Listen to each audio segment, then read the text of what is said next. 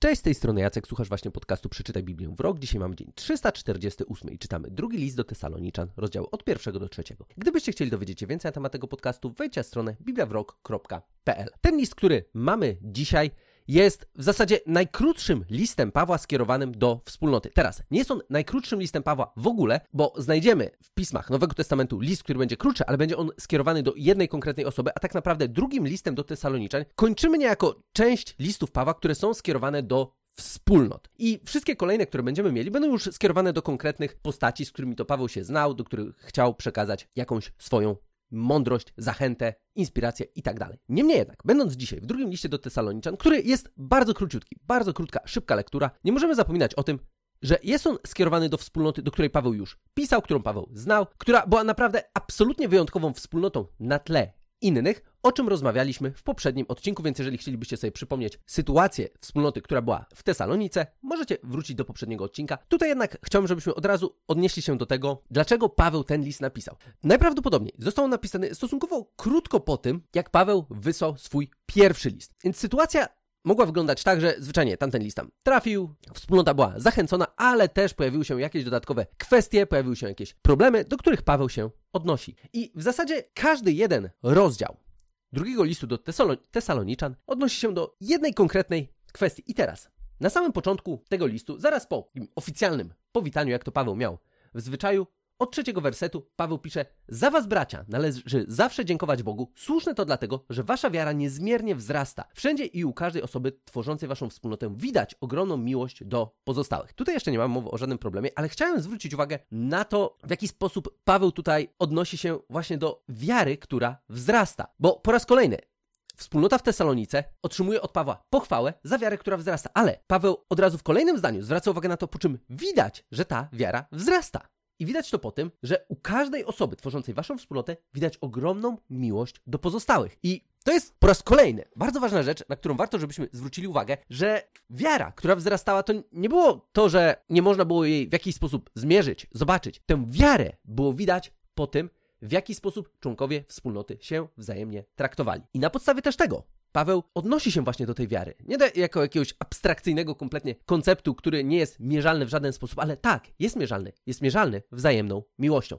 I zaraz dalej Paweł pisze, to sprawia, że my sami szczycimy się wami w różnych kościołach bożych. Opowiadamy o waszej wytrwałości i wierze pomimo wszystkich prześladowań i ucisków, przez które przechodzicie. Są one dowodem, że nadejdzie sprawiedliwy sąd Boga po to, byście zostali uznani za godnych Królestwa Bożego, z powodu którego przecież cierpicie.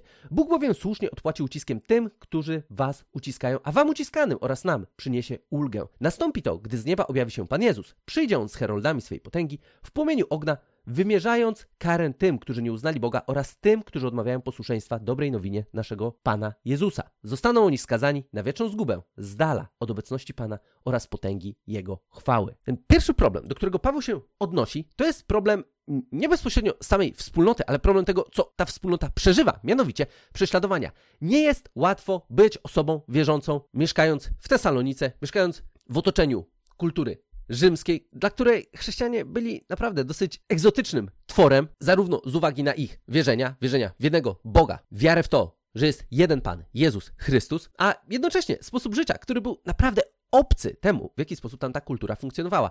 I to wiązało się z tym, że zwyczajnie ludzie często byli odrzucani, poniżani, wyśmiewani i też pewnie dochodziło do jakichś różnych poważniejszych form prześladowania. Do tego Paweł się odnosi i pokazuje tutaj, że słuchajcie, to wszystko pewnego dnia się skończy, bo będzie dzień, kiedy Pan Jezus wróci i wróci po to, żeby wymierzyć sprawiedliwość. To, że teraz cierpicie, nie jest na marne. To, że teraz jest wam ciężko, to, że teraz czujecie się odrzuceni, czujecie się być może w pewien sposób osamotnieni, to wszystko wyda swój owoc we właściwym czasie. I jednocześnie Paweł tutaj zwraca uwagę nam na to, co stanie się z osobami, które zwyczajnie stwierdziły, że one nie przyjmą tej dobrej nowiny. W wersecie 9 pisze on o tym, że zostaną oni skazani na wieczną zgubę z dala od obecności Pana oraz potęgi Jego chwały. Nie pisze tutaj o tym, że pójdą do piekła, jakieś płomienie i tam, nie wiem, ktoś tam będzie ich dźgał jakimś trójzębem czy czymkolwiek. Co, jakkolwiek, żeby było jasne, z perspektywy wieczności z dala od Pana, płomienie czasami się pojawiają w niektórych też opisach, więc tutaj nie chciałbym tego wyśmiać na zasadzie, że hej, to w ogóle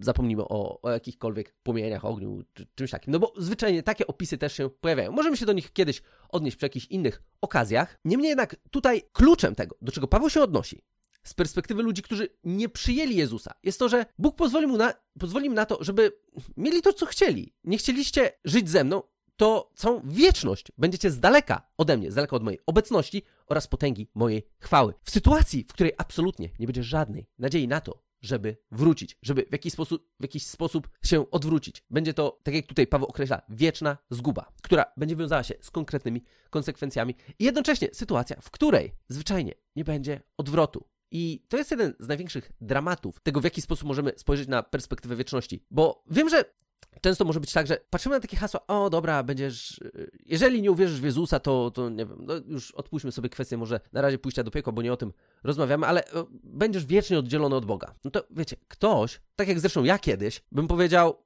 pff, no i co? Ale sytuacja jest taka, że kiedy doświadczymy Bożego działania w swoim życiu, kiedy doświadczymy Bożej realności w swoim życiu, to nagle może nam do głowy przyjść to, że hej, to w sumie faktycznie może być dosyć poważna sprawa, bo teraz ja mogę się z czegoś śmiać, mogę czegoś nie rozumieć, mogę powiedzieć, że a, to nie ma znaczenia, ale może być tak, że znajdę się w sytuacji absolutnie bez wyjścia, z której nie będzie żadnego odwrotu i wtedy już nie będzie opcji za bardzo na to, że mm, kurczę, mogłem się bardziej zastanowić, mogłem być mądrzejszy, bo w taki sposób mniej więcej Paweł to opisuje. I zresztą nie chcę się jakoś za bardzo wkręcać tutaj w kwestie związane z wiecznością, bo to jest naprawdę gruby, gruby temat i bardzo ciekawy swoją drogą, ale niestety nie mamy przestrzeni na to, żeby go sobie bardziej dogłębnie omówić. To, co jest tutaj ważne, to jest to, że Paweł wskazuje na to, że Tesaloniczanie, nie martwcie się, sprawiedliwość zostanie pewnego dnia wymierzona. I to, co w zasadzie wszyscy, włącznie z różnymi nawet wojującymi ateistami by powiedzieli, gdzie jest Bóg, skoro tyle rzeczy się dzieje na świecie, jest tyle zła i tak dalej.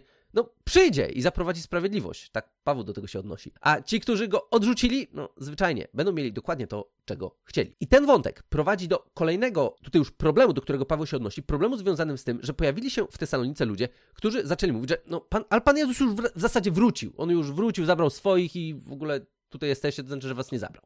Dlatego w drugim rozdziale Paweł odnosi się do tej konkretnej kwestii i pisze że jeśli chodzi o przyjście naszego Pana Jezusa Chrystusa i nasze spotkanie z Nim, to prosimy Was, bracia, nie dajcie prowadzić się w błąd. Nie bójcie się ani żadnego ducha, ani słowa, ani listu, rzekomo przez nas napisanego, że niby już nastał dzień Pana.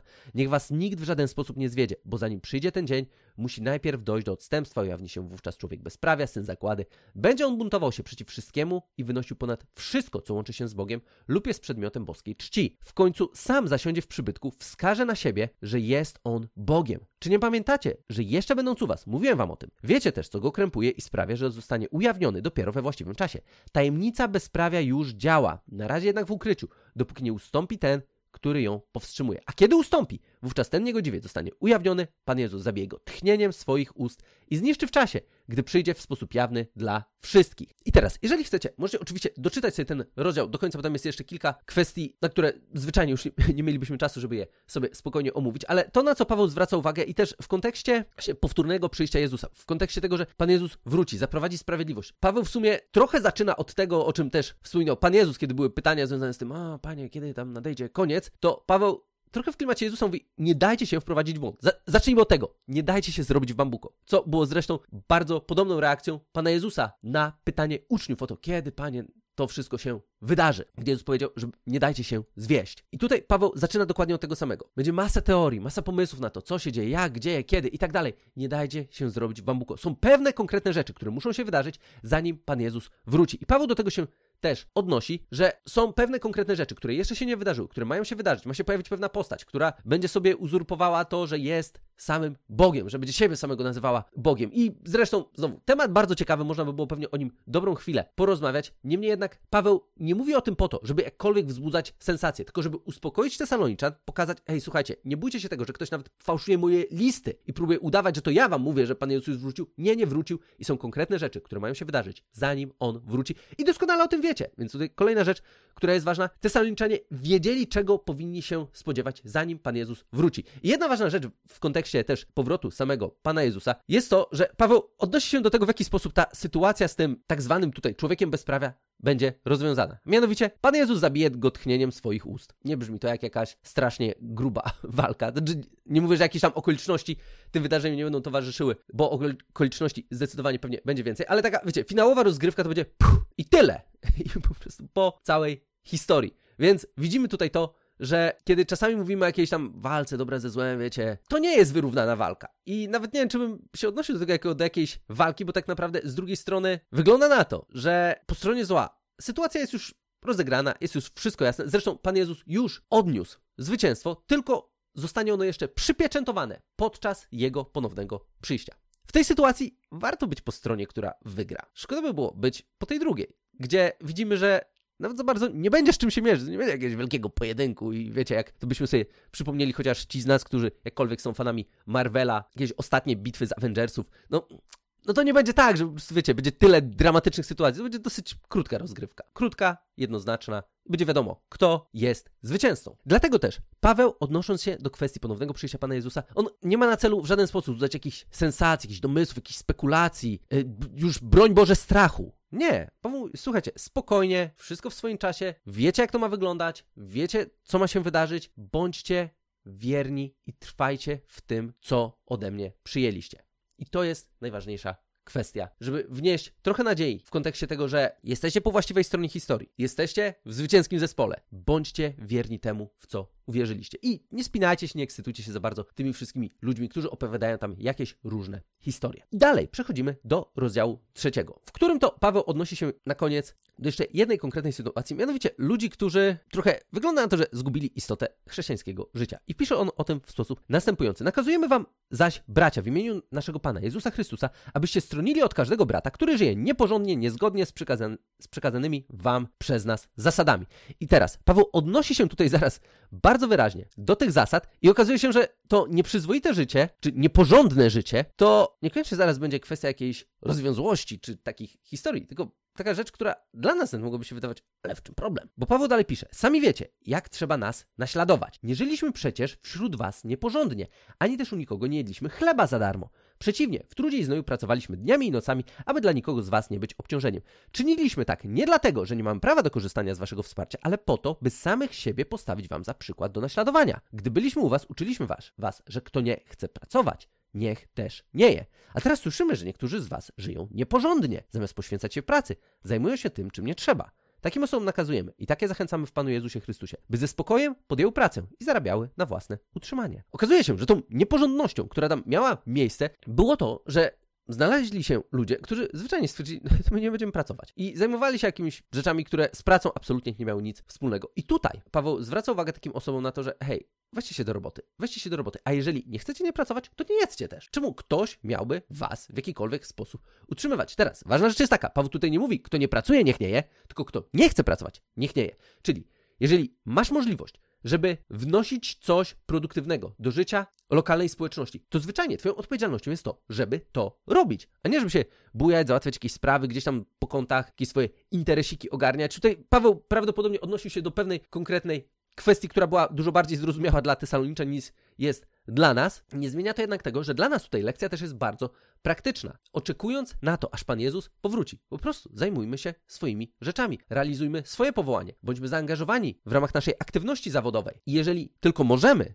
wnieść coś produktywnego do życia naszej lokalnej społeczności, to to róbmy. To jest nasza misja. W taki sposób jesteśmy w stanie żyć w tym świecie i być świadectwem mocy samego Pana Jezusa, dla którego nie ma powołań większych, mniejszych. Każde nasze powołanie jest tak samo ważne i zdecydowanie większość z nas jest powołana do życia, które tak byśmy nazwali, że w cudzysłowie świeckiego. Niemniej jednak, we wszystkim, co robimy, jako osoby, które są uczniami Jezusa, idziemy za przykładem naszego Pana i staramy się odbijać Jego osobę w świecie, w którym funkcjonujemy. Do tego też Paweł zachęca tutaj Tesaloniczan. Nie bądźcie tymi, którzy zajmują się jakimiś tam szemranymi interesi interesikami, tylko bądźcie tymi, którzy rzeczywiście, faktycznie wnoszą coś wartościowego do życia lokalnej społeczności. I spójrzcie na nasz przykład. To jest też bardzo ważne, że Paweł, który zresztą mówi, mogłem liczyć na to, że będziecie mnie utrzymywać. Poświęciłem kupę energii na to, żeby dzielić się z wami dobrą nowiną i tak dalej. I to jak najbardziej zasługuje na to, że mógłbym za to otrzymać zapłatę, bo w tym czasie nie robiłem innych rzeczy związanych z moim własnym utrzymaniem, ale Paweł mówi, nie, zrobiłem to za darmo, po to, żeby dać wam przykład tego, że jestem w stanie sam siebie utrzymywać i jednocześnie służyć wam, dzieląc się dobrą nowiną o Panu Jezusie. Tyle z mojej strony na dzisiaj, jeśli chodzi o kwestię drugiego listu do Tesaloniczan i tym samym też, tak jak wspomniałem, kończymy serię listów Pawła, które były skierowane do konkretnych wspólnot i już kolejne listy będą do pojedynczych osób, z którymi Paweł się znał, które Paweł szanował, które chciał zachęcić. O tym jednak będziemy już czytać sobie w kolejnych rozdziałach i będziemy omawiać te listy w kolejnych odcinkach. A teraz, gdybyście mieli jakieś dodatkowe pytania, możecie wejść na stronę bibliawrok.pl bądź możecie też napisać do mnie na adres jacekmałpa.bibliawrok.pl i do usłyszenia w kolejnym odcinku.